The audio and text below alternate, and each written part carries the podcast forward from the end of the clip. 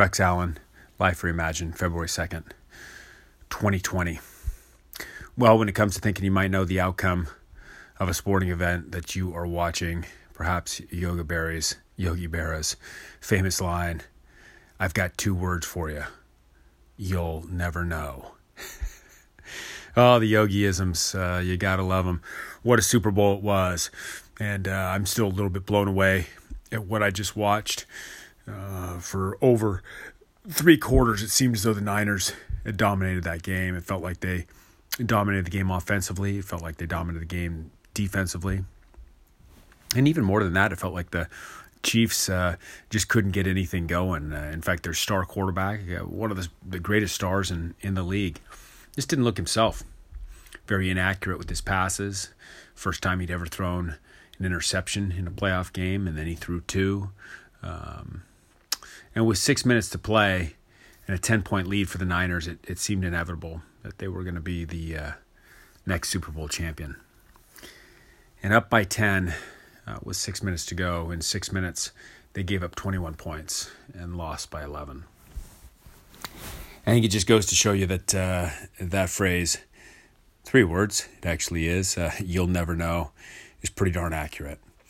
Um, and I think that for me, you know, I, I try to apply that to my life uh, when I think about life reimagined. Oftentimes, you know, it feels like the breaks just aren't going my way. Uh, perhaps it's in relationships. Perhaps it's in uh, my health. Perhaps it's in work. Uh, other social uh, life types of things. Uh, officiated, coached. It just seems like the ball's not bouncing my way. I uh, one thing leads to another, and uh, oftentimes it's difficult to get out of that mental pattern that starts to expect negativity, expect to not get the breaks, expect things to continue to go downhill.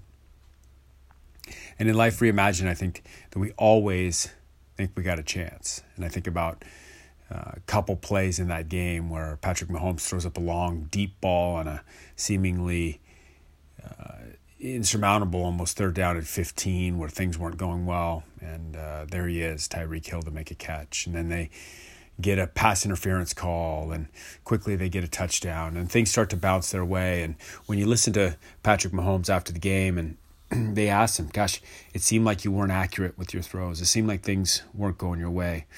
Did you ever lose confidence? he said, I never lose confidence. Number one, I always stay present. I know we still have a chance. There's still time on the game clock. And my coach believes in me.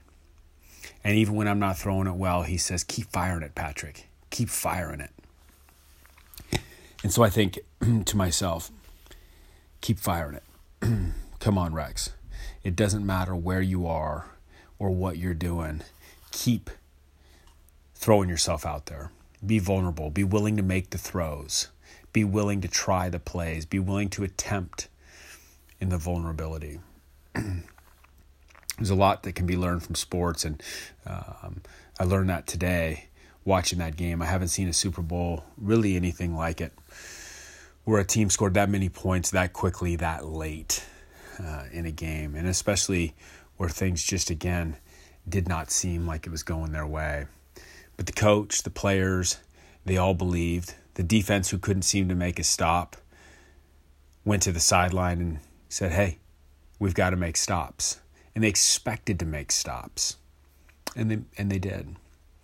And so I take these lessons on February 2nd, 2020, to encourage myself that as things seem insurmountable, again, economics, health, relationships, work,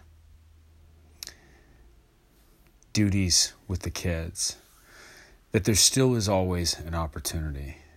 And that opportunity first starts in my mind and then it manifests into my physical actions.